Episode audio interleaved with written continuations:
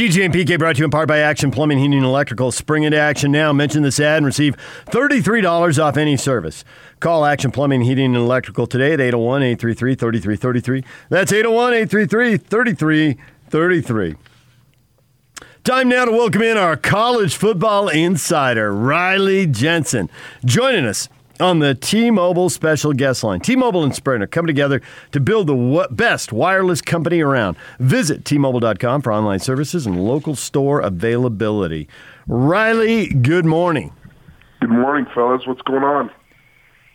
College football is on the horizon. And I'm curious, you know, with the BYU practices closed and the other teams in the state not playing, if you're not feeling the football vibe, maybe you're disoriented because the Jazz playoffs just ended, so it's not time yet on your sporting calendar, and 2020's got you all turned around. Or you feel like you know a lot about BYU, you're looking forward to this game to see if it confirms everything you know, and you're dialed in.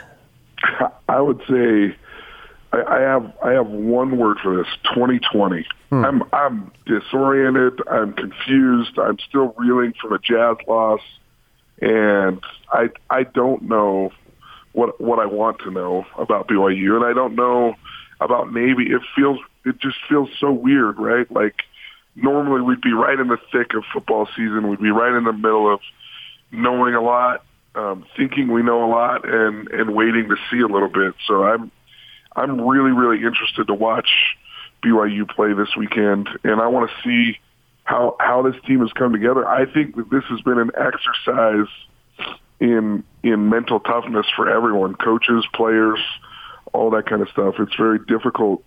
Think about BYU, who was planning on playing University of Utah first game of the year, then the schedule changes, and now it's even possible that there could be more games added to the season as they're going along. So it's different than it's ever been, and I'm interested to see.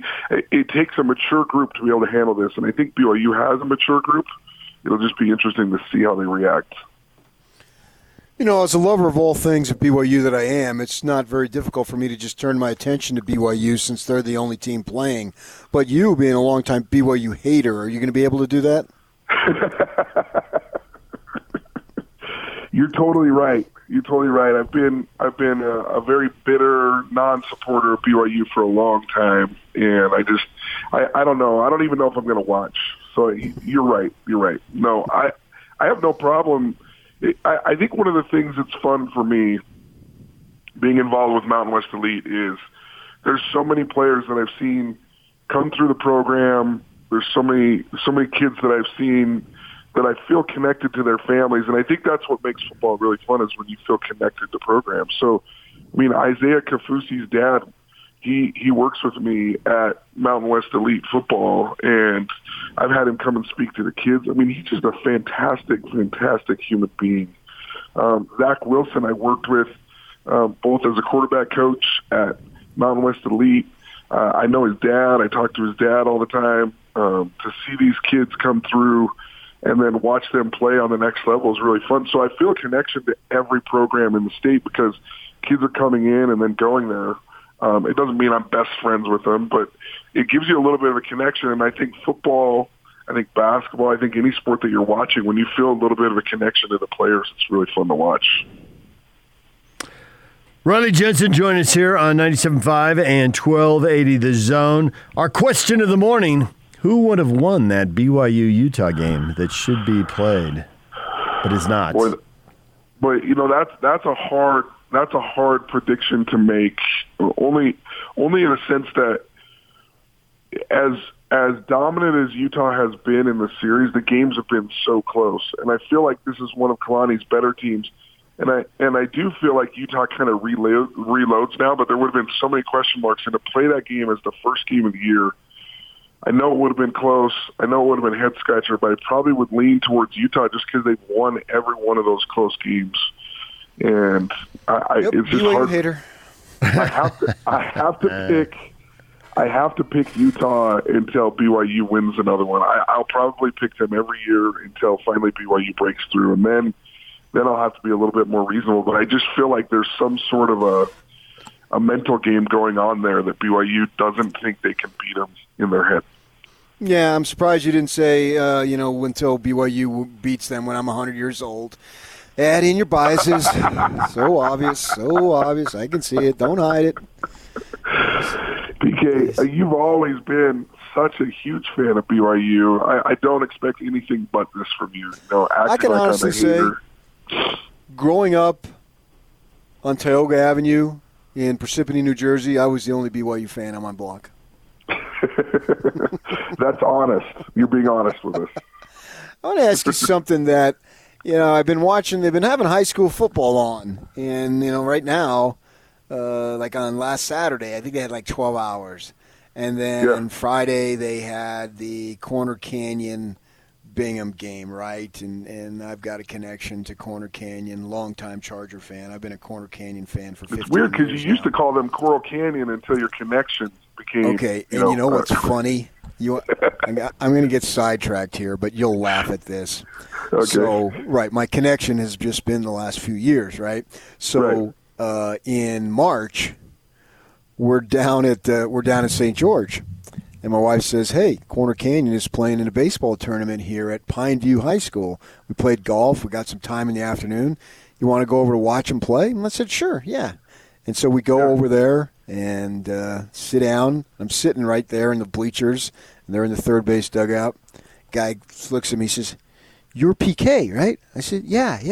He says, "Well, what are you doing here? I thought you hated these guys. You always call them Coral Canyon instead of Corner Canyon."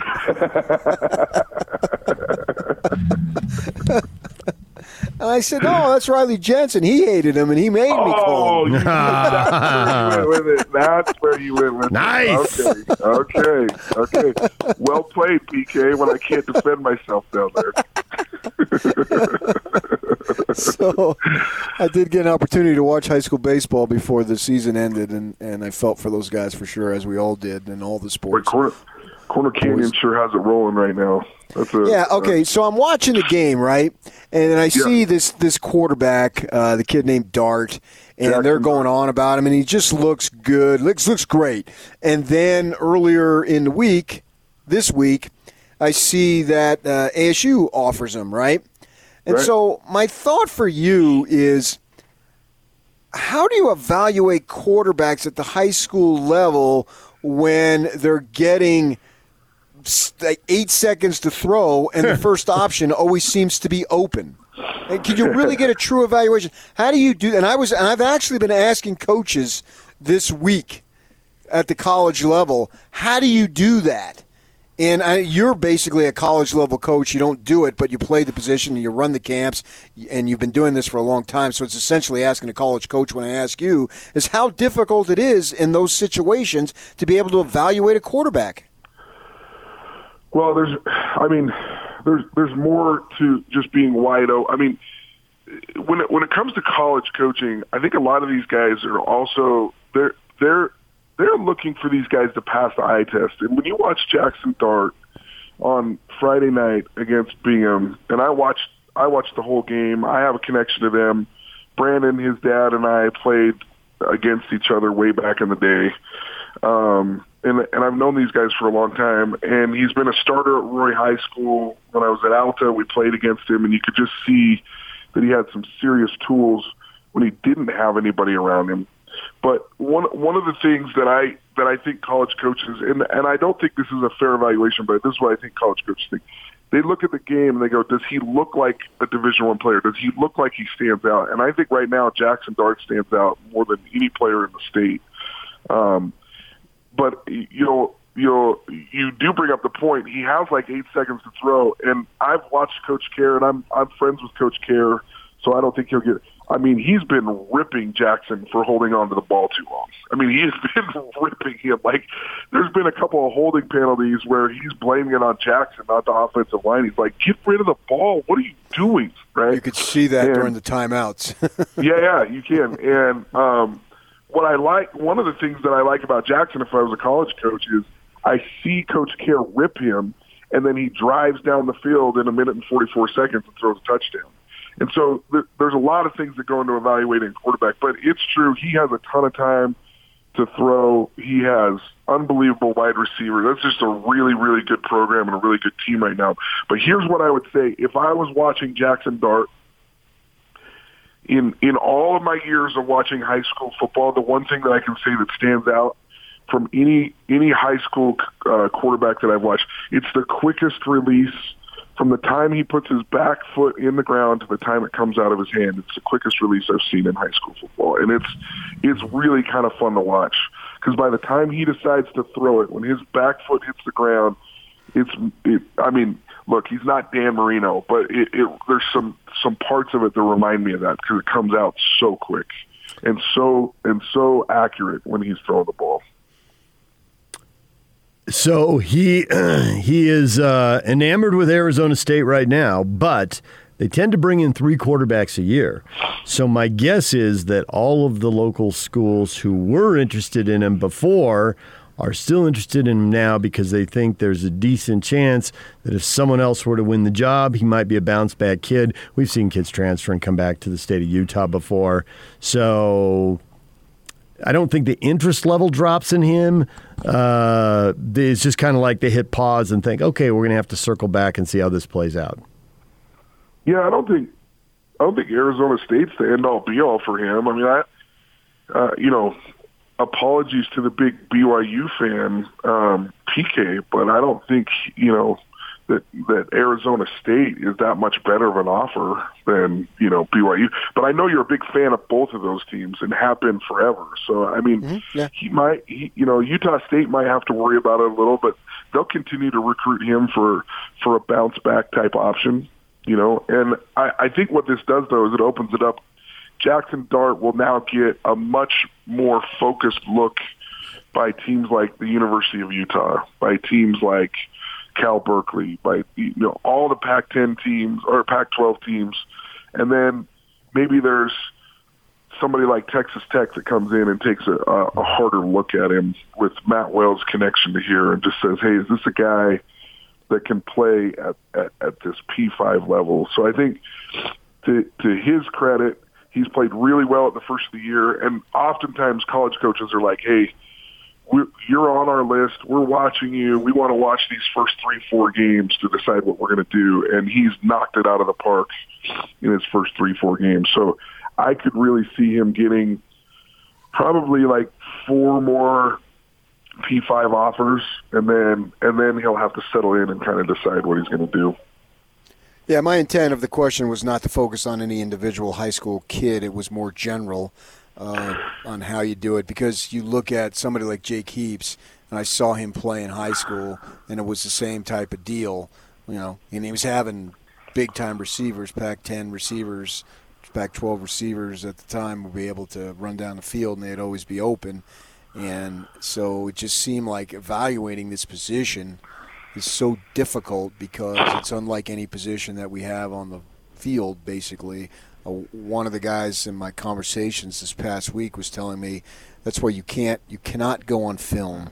You have to see them in person, and these things that you're looking for that you talked about, that you just said, the eye test, and you have to see about body positions and arm angles because when you get to the college level, that you just don't know how it's going to translate because what you draw up on the chalkboard a lot of times doesn't work, and you've got to be able to do things under pressure that cannot be simulated, and the only way they can be basically known is when it actually happens. So it seems like it's a very complicated position to evaluate.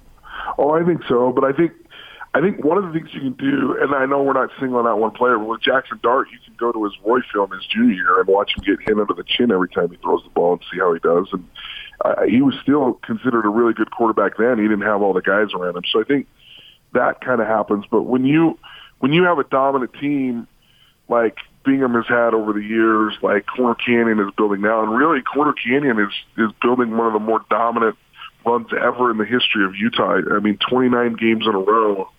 I mean, those great Skyline teams didn't do that. Those great Bingham teams didn't do that. And I just felt like those teams won every freaking game.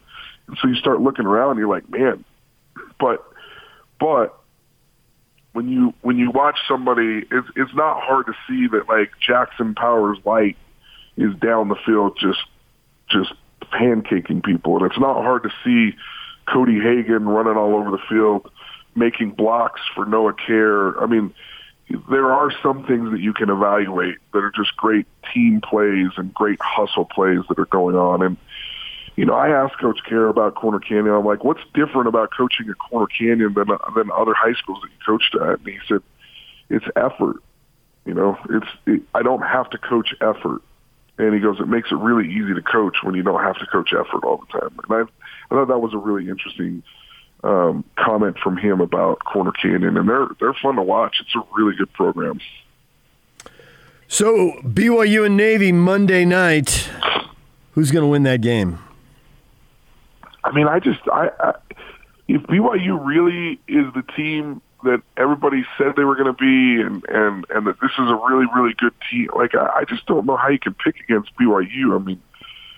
I mean, you've got returning starters, you've got receivers, you've got running backs, you've got offensive line, you've got defensive returning starters. I know that there was a big injury with Bushman, which is really, really sad for him and his family and for BYU. But I just feel like I just can't pick against BYU right now. Knowing what we've known about the team in the past, moving forward, this should be a big year for Zach Wilson. I mean, he should be able to step up and have a junior year that is, you know, that rivals some of the junior years of the BYU greats, and hopefully he'll stay healthy. So to me, there's not a game on BYU's schedule that I kind of don't feel like they should win, and there's definitely not one that I don't think that they could win. Yeah, I would agree with all that. I've been a believer in Wilson. I've had people in my ear tell me this kid is really good, and I've got no problem talking about individual college quarterbacks versus individual high school quarterbacks. I want to shy away from that, but the college quarterbacks, you know, it's game on when it comes to this. And I believe in his ability. I haven't quite seen it yet. I don't think it's transpired to the level that I anticipated. And you know, there's various reasons, and injuries being a factor and all that stuff. But all that is behind him now, and it doesn't look like the competition is the greatest, and it's not going to be as good as it originally was expected with the schedule that they had. Unfortunately, they can't play. So my thought for you, I'm expecting him to have a big, big-time season. How about you? Yeah, and I think I don't think there's any question that there's a thought from a lot of us that he should have a big season. I hate to put the word "should" on people. I hate to "should" all over people because it's just not appropriate.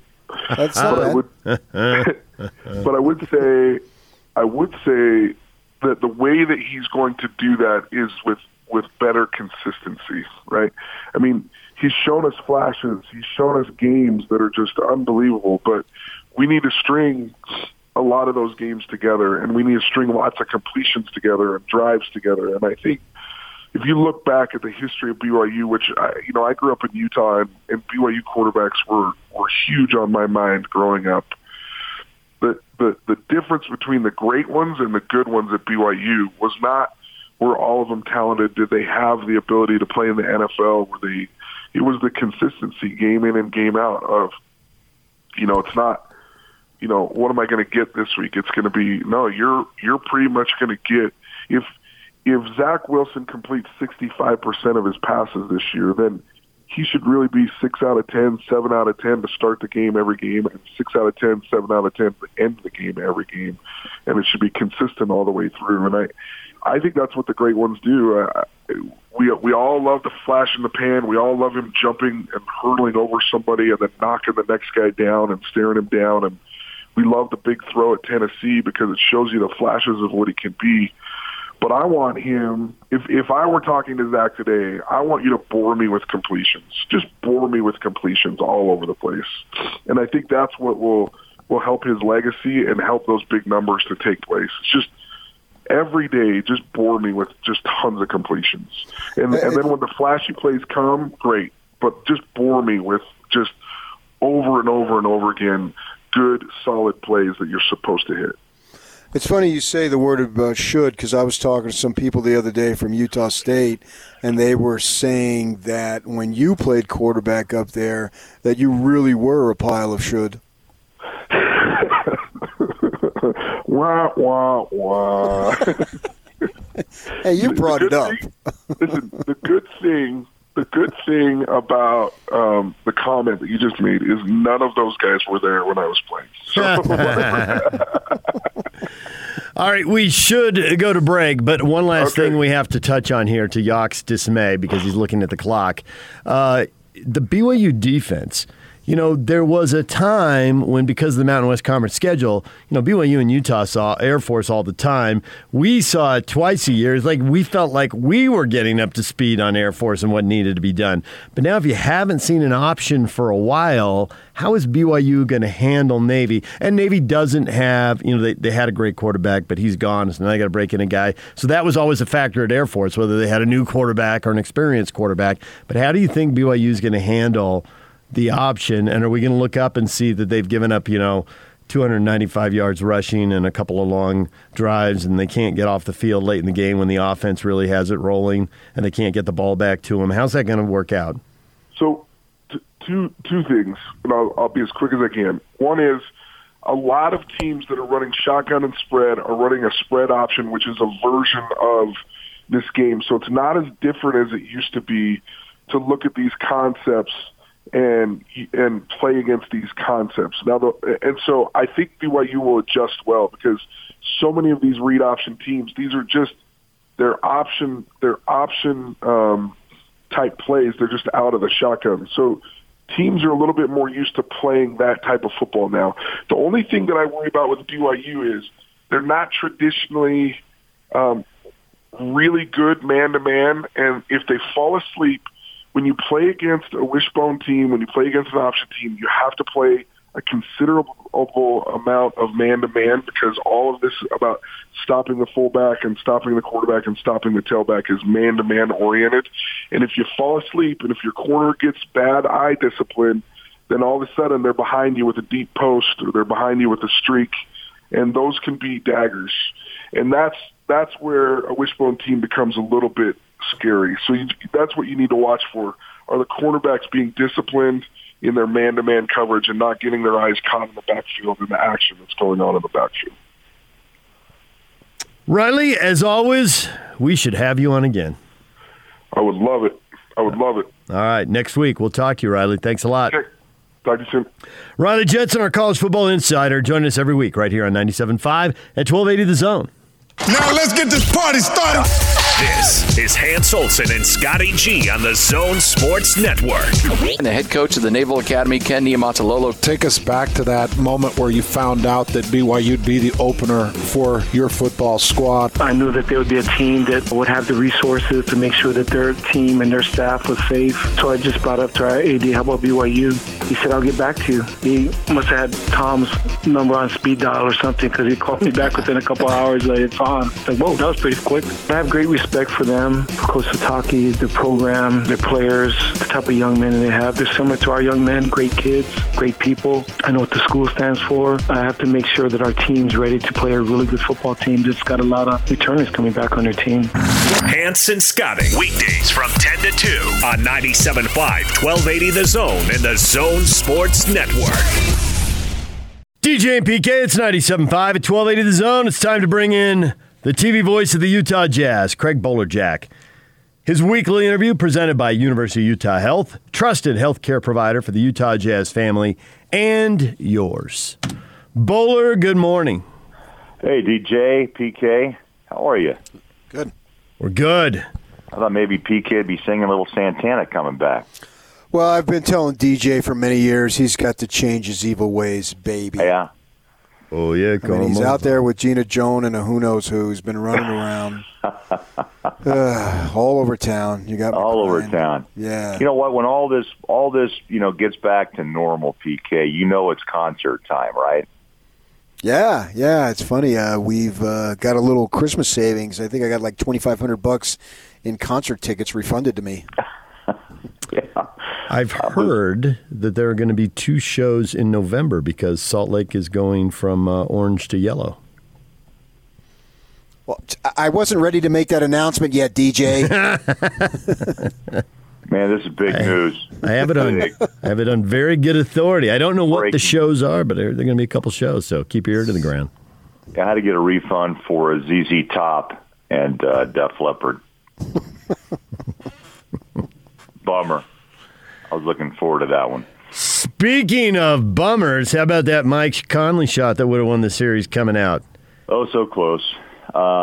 You know what, an inch, maybe two. You know, then the argument is why were the Jazz in that position up 3-1? But, man, it was a hard-fought series. There's some good talent on that floor on both sides. And it was about as entertaining as you would want. You know, those are tickets, PK, DJ, that, you know, everyone would say if you could get into the building, I would have paid to see, right? I mean, it was a battle with Jamal Murray, who's obviously taken his game to another high level. And Donovan proved a lot of things, I think, not only as a 23-year-old, but as a player, but also just as an individual in the way that he's made a stand. Pretty impressive. Really, really impressive. Things to do, and I think the Jazz with Donovan, that's the direction, obviously, they want to go. And all indications, you know, points that a max contract is coming his way when free agency occurs. And don't forget, Bogdanovich will return. That was the one piece that really was mentioned much. I don't think the Jazz wanted to even really make that a piece of the conversation during their time, guys, down in the bubble. But, you know, still, I thought they laid it on the floor, and you saw Donovan actually lay on the floor, I think, in exhaustion and frustration and disappointment, you know, after the shot. If you look at that one replay, guys, did you see Donovan put his hands in the air? Yep. You know, he's pretty good predictor, right, of when shots are going down. And I thought, you know, he thought it was good, but game of inches, and it didn't drop. I tend to get caught up in what is going now. A lot of people think, oh, back in the day it was better. But for me, I'm sort of the opposite, so I have to catch myself. But listening from start to finish, and you go on our website and listen to it for folks out there who haven't heard, Donovan Mitchell's post-game Zoom interview, as far as what he was putting out there about himself, the pain that he felt, the conviction to get better for himself and for the team, I literally thought it was the best post-game series ending from the losing team's perspective, which is a lot of dashes there, interview that I've ever heard. Yes, I would totally agree. You know, he had 9 turnovers, PK, and there was no hiding from anything, right? He took it upon himself to say this, and he kind of reviewed you know, the series and the 8-second call and all the things that went right and wrong. And, you know, he didn't hide from any of the mistakes that were made by him. And I found a guy that just continues to impress me. I can remember when we all sit back thinking, what were you doing at 23? It's something, you know, you weren't that proud of, but we were trying to make our way, right? And he's just really an interesting and incredible young man. I just was most impressed that he said, look, you know, it's me. I can do better. And he didn't try to, you know, he took it upon himself to take blame, but not all the blame, and he shouldn't. But I really thought it was very impressive. And I'm with you, PK. They ought to, you know, I hope people listen to it if they have, let's say, differing opinions about Donovan. I think that tells you a lot about the young man right there in that post-game interview for sure. So I'm curious, as Quinn tinkers with this in the offseason, how much is going to change? Because in the regular season, and really what we've seen over a couple of years, is the idea is have multiple guys who can handle the ball and run pick and rolls. Don't worry about who the point guard is, right? Joe could be initiating it. Mike Conley could be starting it. And obviously Donovan could be starting it. And that gives you a chance to pick on the matchup you want. But if Donovan is going to play at this level that produces 50-point games, is this team going to switch to more of the, to the guy who's now the head coach of the Brooklyn Nets, Steve Nash? Is it going to be more Steve Nash, Phoenix Suns, where it's like, well, put the ball in this guy's hands, because that's always your best matchup, because look at the level he's playing at? That is a great question because, again, Quinn's theory, as you just expertly explained, is pick and roll at the rim, threes, ball handlers, and just you know, get the open shot, right, and rotate the ball on the perimeter until the best shot becomes available. Yeah, the Nash theory would be dribble, dribble, find, you know, draw in defenders and then, you know, make his move. I don't know. I don't know if Donovan Mitchell needs to be the point guard, so to speak, right? Or they get away from multiple ball handlers, and Donovan is the one that dictates the rhythm of this team. It's intriguing to think what that would be. I think Joe, honestly, seems more comfortable when he brings the ball up the court and has a chance to survey the defense and then make decisions and pulls the trigger on a three. I like the way he started in Game 7, right? 5 quick points. I thought that's a great sign because Joe really is a big piece of this team, heart and soul, and to get him started early is a good thing. And then that just kind of, you know, died away. But, yeah, there's a lot of questions. I think the Bogdanovich question, too, is, you know, bringing him back, and obviously he's part of that starting rotation, no doubt about it. Be a re-sign, and hopefully I think a lot of fans think they re-sign Jordan Clarkson. What do you do with Gobert on an extension on the max deal? Would he take less to potentially bring in another piece of this puzzle? Again, every year we have this discussion about what ifs. And no difference. You just keep thinking, man, it's just close. There's good things that you see. I think also adding another bench guy is very important, strengthening the bench, another option there for Quinn. So a lot to be done in a short period of time. When we play again, I don't know, but there's a lot to be done before we get to December or the first of the year. Yep, you took the words right out of my mouth as far as what I think they need. Another bench guy. You know, they tried it with Jeff Green, and it didn't work. They shipped him out. But I think they need that type of player. Not. I mean, when I say that type of player, I'm talking about a veteran guy who understands, you know, like a younger Joe Johnson. I thought Joe Johnson, man, I wish they would have gotten him 4 years earlier. Come in here. You know your role. You know exactly what we're looking for. You're all about business. I always thought Joe was the ultimate professional in everything he did. He was just here to play basketball and help the Jazz win ball games. And whatever you ask him to do, he'll do it. And he can come up big, maybe not the course of 82, but in given situations, he still had it. And that's what every team needs to improve. But I think that if I identify one area where they need improvement, it's in that bench to have another option that you can count on most nights alongside Clarkson. Yeah, I like your thought about Joe Johnson, 4 years younger, right? Oh, man, that would have been that's the perfect combo, I think, that fits Quinn's system. And I'm going to ask you guys this. I think with Donovan making those statements that he did in the bubble, both on and off the floor in the sense of the direction he wants the league to go, and what he stands for, and the performance that he put together in those 7 games, and an all-star, obviously, this year. I think when it comes to having players' ears, this may be the best situation the Jazz have been in, maybe the entire franchise history, to actually have other players' ears as Donovan recruits players and says, if you know, why not join me? I think it's a real positive. The extension comes at the right time, and that he is a real focal point in the league right now, and that he has the ability to say, you know, look, and even to the franchise, not to control the Millers or Quinn Snyder, but to make his voice heard about pieces needed and the ability that players actually want to play with him. I don't know if you guys agree, but I thought about it a lot last night watching, you know, the Thunder and the Rockets, and I just wondered, wow, where is Donovan in that ability to be a voice in this league where players actually have enough respect to say, yeah, I'm coming, I want to work with you, and I want to make something special happen. Yes, I see your point. I just think that point would have been accentuated if they'd found a way to beat the Nuggets and take the Clippers to 6, because it would say to the rest of the league, look how close they are. Now, maybe if the Nuggets take it to 6, people are savvy enough, players, agents, and all that, to say, well, there's really not that much difference 1 through 7. When you're 7th, it sounds like you're a long way from 1st, but if the Clippers end up winning the championship, who's really going to say the Mavericks are that far away? I mean, did you watch that series?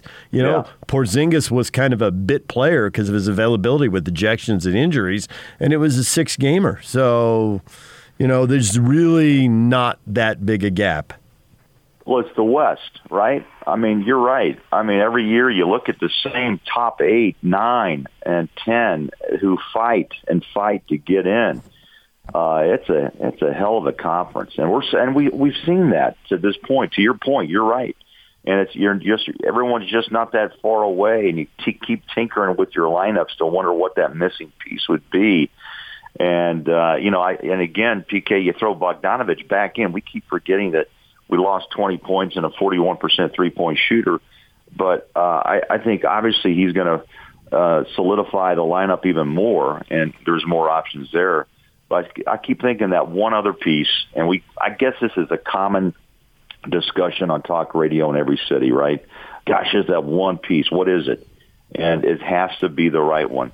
It's a tough decision and a tough, to have that continuity and the, I don't know. I guess you've got to have the right guy who buys into the system, right? Who fits the system as well. So again, another interesting off season ahead. And a short one, most likely. We were talking about this earlier. It's funny that the Steve Nash news has come about because I was contemplating Donovan Mitchell's ceiling these last few days, and obviously we're all impressed. And, you know, for those people who are upset, and there's some of them out there about the social activism, I mean, as far as I'm concerned, Donovan Mitchell can do jumping jacks during the national anthem if that's the thing he's best expressing himself, because what I want from these guys is to ball out between the floor and that the lines on the floor, because that's what they're paid to do, essentially. And he did that, and I was thinking about his impact. And the name kept coming up to me before we heard about Nash getting back into coaching, was he can have the same kind of impact on his team that Steve Nash had, and we'll go with the Suns when that was his finest time. And I realized it's a two-time MVP, so the bar is it's set extremely high. I don't know about the MVP stuff, but I do believe Mitchell can have a similar impact on his team that Nash had, recognizing that Nash individually was a great player, but also when you look at Amari Stoudemire and Sean Marion and some of the other guys, clearly their best times in the NBA were when they were playing with Nash. I believe Mitchell can have that kind of impact on himself and his team. Yeah, no argument. No argument there. What happens, you just said, is you take other players, and because you play with a player like Nash or a Donovan Mitchell, right, PK, they become better. As a group, and leadership is an important thing in any aspect of what you do in business and sports or what have you. And but the talent level there, I don't know if that's you're right about the MVP talk, but you know, hey, if the stars align, so be it. But multiple All-Star appearances, very productive. And you know, I saw the other storyline a couple of days ago. Finally, They've labeled Donovan Mitchell as D. Wade 2.0. Now, look, you know, there's still a long ways to go, but you see the potential and the possibilities, right? And I think that a player like Donovan or like a Steve Nash just makes other players around him better. Stockton did that. Malone did that. Those are special names in Jazz franchise history. And here's one that, you know, that wants to be it too, PK and DJ. Donovan wants to be the guy. And I'm not knocking Hayward, but look, everyone knows he didn't really want that role, and the reason why he went on to Boston, you know, play for Coach, whatever, for Brad Stevens. But here is a guy that really wants to be the guy, and those are rare individuals who come into that position, much like a Steve Nash that ran the Suns for so long. So, you know, again, maybe the Jazz are on the cusp of that with what Donovan accomplished in the bubble. I think that if you listen to the entire postgame, you know, it's easy to say I want to be the guy. Anybody can say anything. You know, how are you in tough moments? And getting interviewed after a Game 7 loss, that's a tough moment. But his take no prisoners attitude, even when assessing himself, I just think that really, if you were watching and listening to that, you could really feel how badly he wanted to get better. And because Absolutely. We've already seen him get better, and because I think for some people, and probably me, trying to figure out what his ceiling was and thinking he's already exceeded what I considered to be his ceiling early on, admitting that even then you don't really know in a rookie. It's really hard to set a ceiling. But wherever I would have set it, it didn't include what I just saw in that playoff series. And yet watching that playoff series, I know he can still get better. Yeah. And so that's the exciting Absolutely. Thing, yeah. Yeah, I think, again, better ball handling, decision-making, handling the pressure. He took it onto himself. I think both you guys would agree in those final quarter and a half to say, all right, I'm going to bring this team back. We're going. And I think, again, with pressure, there's mistakes that are made. But he's the main ball handler. He's making some of those decisions. And you're right. I think he gets better in those crunch time situations even more so than he was. And somebody asked me the other yesterday, that was just, trying to play for the cameras, falling on the floor. I said, are you kidding me, man? The guy was spent emotionally, when the ball rimmed out and came out. I mean, Donovan Mitchell had given all he could and laid it on the floor. That's kind of the definition of what we say. And I totally believe that was a moment in his mind where he just had to take a breath and just said, damn, and probably a little bit more stronger language than that. But, I thought it was cool. Jamal Murray came over and helped pick him up. And there was a moment there, again, where you see two guys who battled their hearts out. Sadly, the Jazz didn't make it to round two. But I have no problem with Donovan and the way that he, tried to, bring the Jazz back all by himself. And, hey, Conley was close, right? It's just that close. But, again, the Utah Jazz have to also understand you can't lose 3-1 leads. And that's part of this process that I think that Donovan's going to lead the way on. And another lesson, I know people get tired of that, but it is a process, man. I think they feel the same way in Portland with Damian Lillard and C.J. McCollum. What's it going to take? And sooner or later, you may have to make some tough decisions with that guard line too. But I think the Jazz are young enough with Donovan that what I saw without Bogdanovich, there was impressive moments and stretches there that you got to still feel good about. So I had heard a rumor that if the Jazz organization buys the RSL soccer team, that you will take over as the play-by-play on TV, and I want to just say that I hope that happens. Well, I didn't want that to break on radio. No. That just means David James is even a bigger part of the Jazz family, right, if that all happens? Oh, he can do that Monarchs thing. That's very important. Okay. All right. No. TJ, I tell you, man, I mean, I don't know if those rumors are true, but what a sports edition that would be, huh? At the game last night, No, I have a comment. I have plenty of comments. We can talk about it all day long. Doesn't matter to me. Talking to people there, they're not sure.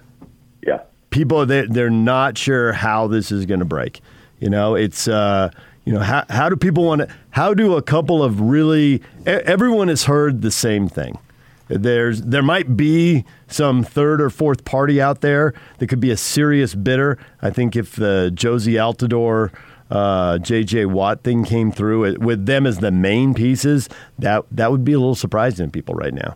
I think Qualtrics and LHM are the two things everybody's looking at right now. Does this team leave? Does this team what? Does it leave Salt Lake City or is it stay? I don't think so. I think there's too much real estate involved. There's you can never rule out a trillionaire saying, I want to move the Sonics to Oklahoma City. I don't care. Trillionaire. Yeah, right. You can't rule that out. But if you were making a deal that made the most financial sense, if you're buying a stadium and a massive training academy with another stadium on the grounds, and you're buying a charter high school, you're going to keep the team here. I mean, that angle. Well, every piece you need is here. There's no doubt. Every piece. Because that stadium is about as good as it gets, by the way. That's a beautiful piece of property, as we know. And you're right. The real estate is probably one of the biggest.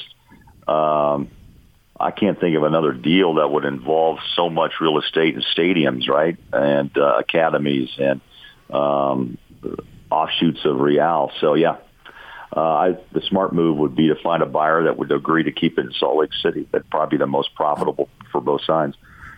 And in a couple of years, there's a decent chance it'll be a league-wide network that won't be local broadcast. It'll look more like the NFL. Don't rule that out. All right, DJ and PK, it's 97.5 and 1280 The Zone. Bowler, we appreciate it as always. Thanks for checking in. By the way, Bowler, you are presented by University of Utah Health, trusted healthcare provider for the Utah Jazz family and yours. With 16 neighborhood health centers, U of U Health has a game plan for your family's care. Visit uofuhealth.org/jazz. I appreciate that. Guys, we'll talk soon. Thanks for the time. Thanks, Bowler. DJ and PK, it's 97.5 and 1280 The Zone.